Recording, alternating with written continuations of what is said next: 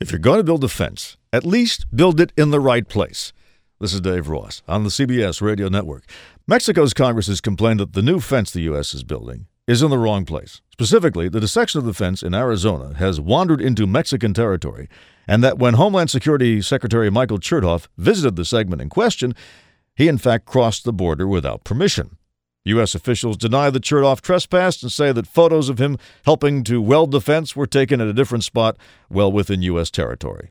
But Mexico has never liked the fence idea, and to them, this is just the latest evidence of disrespect. And you can see why they'd be sore. It's unfair. Mexican citizens trying to escape their government's incompetence sneak over the fence, hoping to get out of town, only to plop down on the other side and discover they're still in Mexico. That is just unfair. Build the fence on the American side. In fact, if you really want to solve the problem, move it about a mile into American territory and let entrepreneurs build factories in the buffer zone. If we were being truthful about this, that's what we'd do. Because what Americans have been saying is we like cheap labor, we just don't like cheap laborers.